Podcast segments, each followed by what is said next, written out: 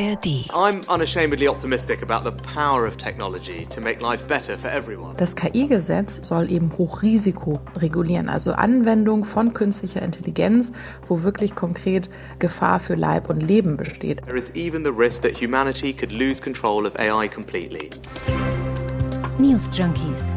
Verstehen, was uns bewegt. Ein Podcast von RBB24 Inforadio. Hallo und herzlich willkommen zu einer neuen Folge von den News Junkies. Heute mit Henrike Möller und Lisa Splanemann. Heute am Mittwoch, dem 1. November. Spätestens seit dem Jet-GPT-Hype Anfang des Jahres ist KI ja als Thema im Alltag angekommen. Und spätestens seitdem dürften einige, mich eingeschlossen, gemischte Gefühle dazu haben. Einerseits beeindruckend, was ChatGPT kann, wie gut die Texte sind, die der Bot da erstellt. Andererseits auch beängstigend. Wird es meinen Job in Zukunft nicht mehr geben? Unseren Job, Lisa. Weil KI das dann mindestens so gut kann wie wir, wenn nicht sogar besser. Also recherchieren, texten, vortragen. Na, mal gucken, was da kommt. Und die Gefahren von KI geht es ab heute auf dem ersten globalen KI-Gipfel in London. Der britische Premier Sunak hat dazu eingeladen. Knapp 30 Nationen sind vor Ort. Außerdem viele Experten, viele Vertreter aus der Tech- und KI-Branche. Elon Musk soll beispielsweise auch mhm. auf der Konferenz sprechen. Aber was kann man von so einem KI-Gipfel nun erwarten? Was für Ideen gibt es, die Risiken von KI zu minimieren? Und wie sehen die überhaupt konkret aus? Das besprechen wir heute bei den News Junkies. Alle Folgen findet ihr in der ARD Audiothek. Die Teilnehmerliste kann sich sehen lassen. US-Vize Kamala Harris zum Beispiel, EU-Kommissionschefin Ursula von der Leyen. Elon Musk haben wir ja gerade schon erwähnt. Er hat sich vorab im Internet an seine Follower gewandt und hat Großes angekündigt für den KI-Gipfel, also so nach typischer Elon Musk-Art. Betrifft allerdings in dem Fall nicht Twitter bzw. X, wie es ja jetzt heißt, sondern Musks Startup XAI. Hey folks, Elon here, and let me tell you, Lil X ain't playing games anymore. XAI is about to hit the launch button at the AI Summit in London. XAI treibt keine Spielchen mehr. Es wird beim KI-Gipfel den Startknopf drücken. Und glaubt mir, diese Reise wird fantastisch. Also Menschheit, schnall dich an. Sicheren Flug. So, strap in tight and get ready to fly safe, humanity. We're taking this adventure to a whole new level. Keep rocking. Elon out. Ja, typisch Elon Musk. Bin ich mal gespannt, was es da Neues gibt zu seinem KI-Startup XAI, also AI, Artificial Intelligence. Vertreter von Meta und Google, die werden natürlich auch vor Ort sein in London beim KI-Gipfel. Das schon mal ein Erfolg für den britischen Premier Sunak, auf internationaler Ebene ein bisschen mehr Profil zu bekommen. I think your prime minister's brought together what is arguably the most important AI summit. Ihr Premierminister hat den wohl wichtigsten KI-Gipfel zusammengerufen, den es außerhalb der USA je gab. Damit platziert Großbritannien sich als Anführer in Europa. It is positioning the United Kingdom to be the leader in Europe. So sieht es Alex Karp, ein, ja, man kann sagen, wichtiger Player im Bereich KI, künstliche Intelligenz. Sunak hat für den KI-Gipfel allerdings auch Kritik geerntet. Nicht jeder fand es gut, dass er auch China eingeladen hat. Now, I know there are some who will say that they should have been excluded, but there can be no serious strategy for AI without at least trying to engage all of the world's leading AI powers. Ja, KI kennt keine Ländergrenzen, so argumentiert Sunak. Das gilt vor allem auch für die Gefahren von KI und um die soll es auf dem ersten globalen KI-Gipfel ja primär gehen. Ohne, und das ist Sunak wichtig, KI jetzt zu verteufeln. Er ist überzeugt davon, so schreibt er es in einem Gastbeitrag im Handelsblatt, dass der Nutzen von KI überwiegt, aber eben nur, wenn man die Risiken dabei nicht aus den Augen verliert. Dafür muss man diese Risiken aber natürlich auch erstmal erkennen. Und genau das ist das übergeordnete Ziel von dem KI-Gipfel in London. Alle sollen auf denselben Stand gebracht werden. Und es geht da dann um eine internationale Verständigung darauf, wo die Gefahren konkret liegen. Denn nur so können sie ja schlussendlich auch abgewendet werden. Ja, das ist Ziel 1 des KI-Gipfels. Ziel 2, zumindest wenn es nach dem britischen Premier Sunak geht, ein internationales Gremium installieren, das dabei hilft, kontinuierlich neue Risikobewertungen vorzunehmen. Von diesem Wissen sollen dann am Ende alle profitieren und als Vorbild nennt er den Weltklimarat. Ich glaube, wir sollten uns vom Weltklimarat inspirieren lassen, der ins Leben gerufen wurde, um auf internationaler Ebene einen wissenschaftlichen Konsens herbeizuführen. Ich schlage vor, dass wir ein wirklich globales Expertengremium schaffen, nominiert von den teilnehmenden Ländern und Organisationen. Das einen Bericht zum Stand der KI-Wissenschaft veröffentlicht. Henrike, ich würde vorschlagen, schauen wir uns doch mal diese potenziellen Gefahren genauer an, mhm. zumindest ein paar davon. Es gab dieses Jahr bereits zwei sehr öffentlichkeitswirksame Warnungen vor den Risiken von KI öffentlichkeitswirksam deshalb, weil sie nicht von irgendwelchen Technikkritikern kamen, sondern aus den Reihen von Vertretern der KI-Branche selbst. Die erste Warnung gab es im März, unterschrieben von mehr als 1000 Tech-Unternehmern und Experten, darunter auch Elon Musk und JetGPT-Erfinder Sam Altman. Im Mai dann die nächste Warnung und die war im Wortlaut ziemlich drastisch. Die Gefahr durch KI sei ähnlich hoch wie bei Pandemien oder einem Atomkrieg, heißt es da. Also KI hätte das Zeug dazu, die Menschheit zu vernichten. Und das zu verhindern, müsste dieselbe globale Priorität haben wie Pandemien oder Atomkriege zu verhindern. Bei dieser Einschätzung gehen aber längst nicht alle Experten mit. Wie kommen die KI-Experten, die diese Stellungnahme unterzeichnet haben, überhaupt zu dieser Annahme? Sie sagen, KI kann dazu verwendet werden, Chemie- und Biowaffen herzustellen und zu verbreiten. Wenn KI in die falschen Hände gerät, theoretisch in die Hände von Terroristen beispielsweise, dann könnte sie ein Tool sein, das dann auch unermesslichen Schaden anrichten kann. Ja, von KI ginge auch die Gefahr aus, ganze Gesellschaften und politische Systeme zu destabilisieren. Und zwar durch die Fähigkeit von KI, Meinungen zu manipulieren. Das sehen wir ja jetzt schon, dass mittels KI Fake News erstellt werden oder Deepfakes, sprich gefälschte Bilder und Videos. Und diese Fälschungen, die können dann die öffentliche Meinung und die Meinungsbildung massiv beeinflussen. Was ist überhaupt noch Wahrheit? Das ist manchmal wirklich sehr schwer zu sagen. Künstliche Intelligenz kann also theoretisch zu Machtmissbrauch, zur Machtkonsolidierung verwenden, was dann auch besonders autoritäre Regime nutzen könnten. Hier auch jetzt ganz bewusst den Konjunktiv gewählt. Meinungen könnten damit auch zensiert oder möglicherweise sogar ausradiert und dann entsprechend womöglich auch Aufstände verhindert werden. Ja, Stichwort Überwachung, auch das ja ein Anwendungsgebiet von KI, mhm. online und offline, mittels Gesichtserkennung oder der Auswertung von Daten. Ein weiteres Risiko, das viele in KI sehen, Arbeitslosigkeit. Viele Jobs könnten in Zukunft wegfallen, weil sie von einer künstlichen Intelligenz übernommen werden. Die großen Arbeitslosenzahlen, die könnten dann wiederum zu sozialen Unruhen führen. Es gibt aber auch Experten, die sagen, das ist alles Quatsch. KI ist kein Jobkiller. Durch KI werden neue Jobs entstehen. Wir werden nur endlich die los, die eh keiner machen will. Worauf die Vertreter des anderen Lagers dann wiederum kontern, KI ist aber so vielseitig einsetzbar, dadurch werden nicht nur Routinejobs wegfallen, sondern das wird Auswirkungen auf sämtliche Branchen haben. Was ich sehr interessant fand, was in unserer Recherche rauskam, die Arbeitnehmerseite ist beim KI-Gipfel in London nicht eingeladen. Dafür gab es dann auch entsprechend Kritik, unter anderem von der Uni Global Union, einer globalen Gewerkschaft, die nach eigenen Angaben mehr als 20 Millionen Beschäftigte in den Dienstleistungssektoren Agenturen in 150 Ländern vertritt. Sie sagt, wenn es einen Plan zur Einführung von KI in der gesamten Wirtschaft gäbe, dann müssten die Arbeitnehmer vom ersten Tag an mit am Tisch sitzen. Was alle potenziellen Gefahren, die wir jetzt bis hierher aufgezählt haben, gemeinsam haben, sie sind die Folge von einem bewussten, gezielten Einsatz von KI. Viele KI-Systeme sind aber jetzt schon eine Blackbox, deren, Zitat, inneres Funktionieren wir überhaupt nicht verstehen. Und wenn man etwas nicht versteht, dann kann man es natürlich auch nicht verlässlich kontrollieren. So hat es der Gründer des Zentrums für KI-Risiken und Auswirkungen im ZDF formuliert, Daniel Privitera. Ja, und das bedeutet weitergedacht, KI-Systeme könnten sich verselbstständigen so eine Sorge, also eine Art eigenen Willen entwickeln. Und da reicht es dann auch nicht, den Stromstecker zu ziehen. Das ist jetzt natürlich eine skizzierte Dystopie. Aber kommen wir mal zurück ins Hier und Jetzt.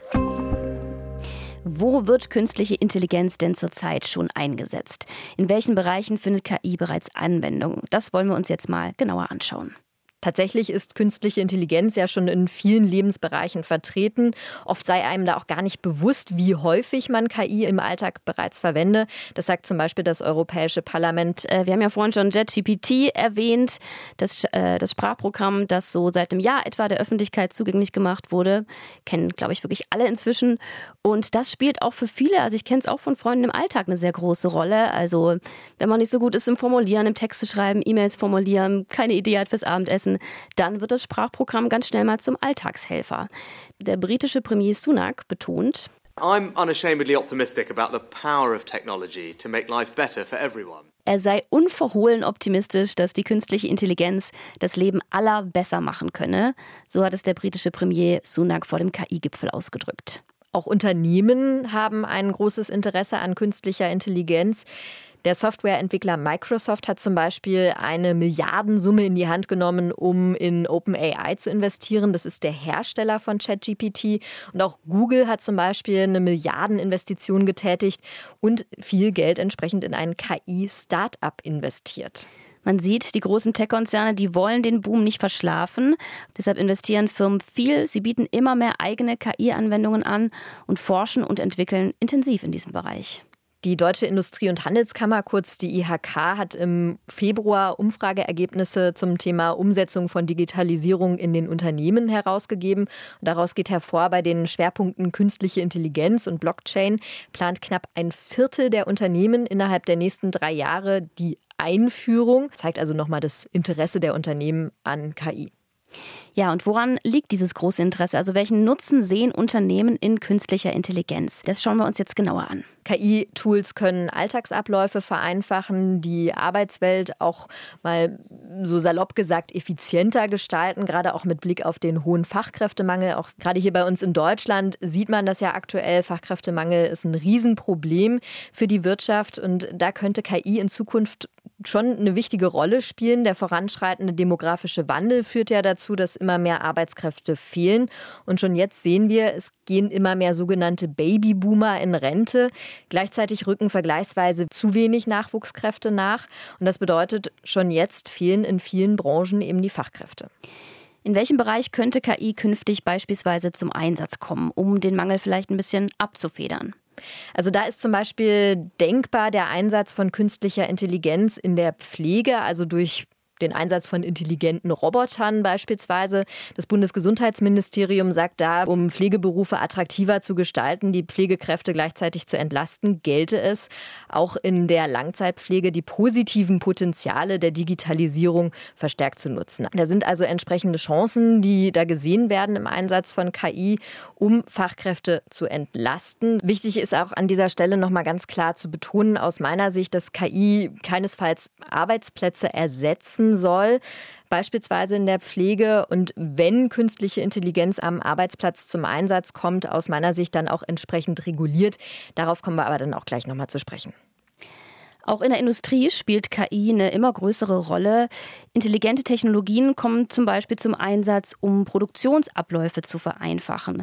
Gerade haben Siemens und Microsoft einen Assistenten mit generativer KI vorgestellt, den sogenannten Siemens Industrial Copilot, der nach Firmenangaben die Produktivität und die Kollaboration von Mensch und Maschine steigern soll. Hier werden also Anwendungen genutzt, um effizienter zu werden. Mitte Oktober hat sich Bundeskanzler Olaf Scholz mit dem französischen Präsidenten Emmanuel Macron getroffen. Und Thema bei dem Treffen war unter anderem auch künstliche Intelligenz. Die Nachrichtenagentur Reuters hat da dann zum Beispiel geschrieben, dass Scholz im Bereich der KI einen Vorstoß bei der Regulierung auf EU-Ebene angekündigt habe. Aber wir wollen die Regulierung der Modelle künstlicher Intelligenz nicht beeinträchtigen, so hat Reuters den Bundeskanzler zitiert. Also man kann sagen, das Thema steht auf der politischen Agenda und gerade bei künstlicher Intelligenz ist es ja auch glaube ich, besonders wichtig, dass eben auch mehrere Länder zusammenarbeiten, an einem Strang ziehen, ähnliche Ansichten vertreten. Und das scheint auch gerade auf europäischer Ebene zu passieren. Genau, durch den sogenannten AI Act, Artificial Intelligence Act. Das Gesetz soll in Zukunft den Einsatz von KI regulieren. Die FDP-Europaabgeordnete Svenja Hahn hat gegenüber dem Deutschlandfunk gesagt, das KI-Gesetz reguliert nicht KI grundsätzlich, sondern es soll eben Hochrisiko regulieren, also Anwendung von künstlicher Intelligenz, wo wirklich konkret Gefahr für Leib und Leben besteht. Mitte Juni hatte sich das EU-Parlament auf Eckpunkte geeinigt. Das Parlament sagt, die Priorität bestehe darin, sicherzustellen, dass die in der EU eingesetzten KI-Systeme sicher, transparent, nachvollziehbar, nicht diskriminierend und umweltfreundlich seien. Momentan laufen da noch Gespräche mit den Ländern und geplant ist, dass das Ganze dann bis zum Ende des Jahres stehen soll ja, transparent, nachvollziehbar, nicht diskriminierend, umweltfreundlich. Das klingt irgendwie ganz schön unkonkret in meinen Ohren. Mhm. Das Ganze wird dann konkreter, wenn man sich da die Details anschaut. Also zum Beispiel gehört da zu diesem KI-Gesamtpaket, dass die intelligenten Technologien je nach Risiko in unterschiedliche Gruppen gegliedert werden. Mhm. Und daran orientieren sich dann auch die einzelnen Vorschriften für die jeweiligen Anwendungen. Also da wird es dann konkreter. Ja. Und jetzt gibt es viele kritische Stimmen, die sich zu Wort melden. Befürchtet wird, dass durch zu krasse, zu eng gefasste Regulierung die KI-Entwicklung ausgebremst werden könnte. Der Digitalverband Bitkom fordert zum Beispiel, Frankreich und Deutschland als Europas größte Wirtschaftsnationen müssten in den anstehenden Trilogverhandlungen gemeinsam dafür sorgen, dass die Entwickler und Anbieter von KI in der EU künftig beste Wettbewerbsbedingungen vorfinden. Der AI Act muss KI fördern und darf sie nicht durch ein zu enges Korsett starrer Regelungen abwürgen. So formuliert es der Digitalverband Bitkom. Dass die EU ein KI-Gesetz auf den Weg bringt, könnte also dazu führen, dass Entwicklerfirmen auch ab abgeschreckt werden, sich dann auch lieber in Richtung andere Länder orientieren, so eine Befürchtung. Ohnehin nehmen es die Europäer mit ihren Vorschriften und Regulierungen in einigen Fällen sehr genau. Die USA zum Beispiel, die sind da in den letzten Jahren deutlich lockerer mit dem Thema KI umgegangen. Bisher galt Kontrolle auf freiwilliger Basis. Das scheint sich jetzt aber zu ändern. Ein Dekret von US-Präsident Joe Biden verpflichtet jetzt KI-Anbieter künftig unter anderem zu bestimmten Tests, wenn die Programme die KI-Programme Risiken für die nationale Sicherheit sowie die öffentliche Gesundheit und Sicherheit darstellen. So hat es die Nachrichtenagentur Reuters Anfang der Woche geschrieben. Außerdem wird das Handelsministerium Richtlinien für die Kennzeichnung von KI-generierten Inhalten erarbeiten. Also die USA, die nähern sich da jetzt ein bisschen der Position der EU an und führen Vorgaben für KI ein. Da gibt es aber wiederum Kritiker, die befürchten, dass die Regulierungen, die jetzt alle kommen, womöglich auch zu spät auf den Weg gebracht werden, dass der KI-Zug damit banal formuliert schon abgefahren ist. In einem Kommentar für die Süddeutsche Zeitung schreibt der Autor Helmut Martin Jung zum Beispiel zu dem AI-Act, die EU-Mühlen aber sind, wie sie sind, langsam. Erst einmal wird das Gesetz im Trilog zwischen der EU-Kommission, den Mitgliedstaaten und dem Parlament weitergeknetet. Und danach gibt es eine Übergangsfrist, vermutlich bis 2026, bis die neuen Regeln dann auch wirklich gelten. So das Zitat. Also ein weiterer Kritikpunkt, dass das alles möglicherweise zu spät kommt. Aus meiner Sicht ist es durchaus unbedingt notwendig, dass KI künftig klar reguliert wird, unter anderem um alle zu schützen, Datenmissbrauch, auch andere drohende Risiken zu verhindern, die wir auch eben skizziert haben. Und da kann aus meiner Sicht der AI Act durchaus eine gute Grundlage sein, um dann auch künftig vielleicht die dann weiterzuentwickeln, entsprechend auch anzupassen. Es ist auf jeden Fall auch ein progressiver Vorstoß, finde ich, weil sonst schimpft man ja auch gerne mal auf die EU, dass sie immer wieder hinterherhinkt oder nicht entschieden genug auftritt. Aber der AI-Act der EU, der ist der erste große Versuch, KI zu regulieren. Und dass das nötig ist, da sind sich alle einig, denke ich, selbst die, die KI überwiegend positiv sehen, wie der britische Premier Sunak. Ja, das war's von uns für heute an dieser Stelle. Und von uns kommt morgen auch wieder eine neue Folge und wir sagen bis dahin. Ciao. Tschüss. News Junkies. Verstehen, was uns bewegt. Ein Podcast von RBB24 Inforadio. Wir lieben das Warum.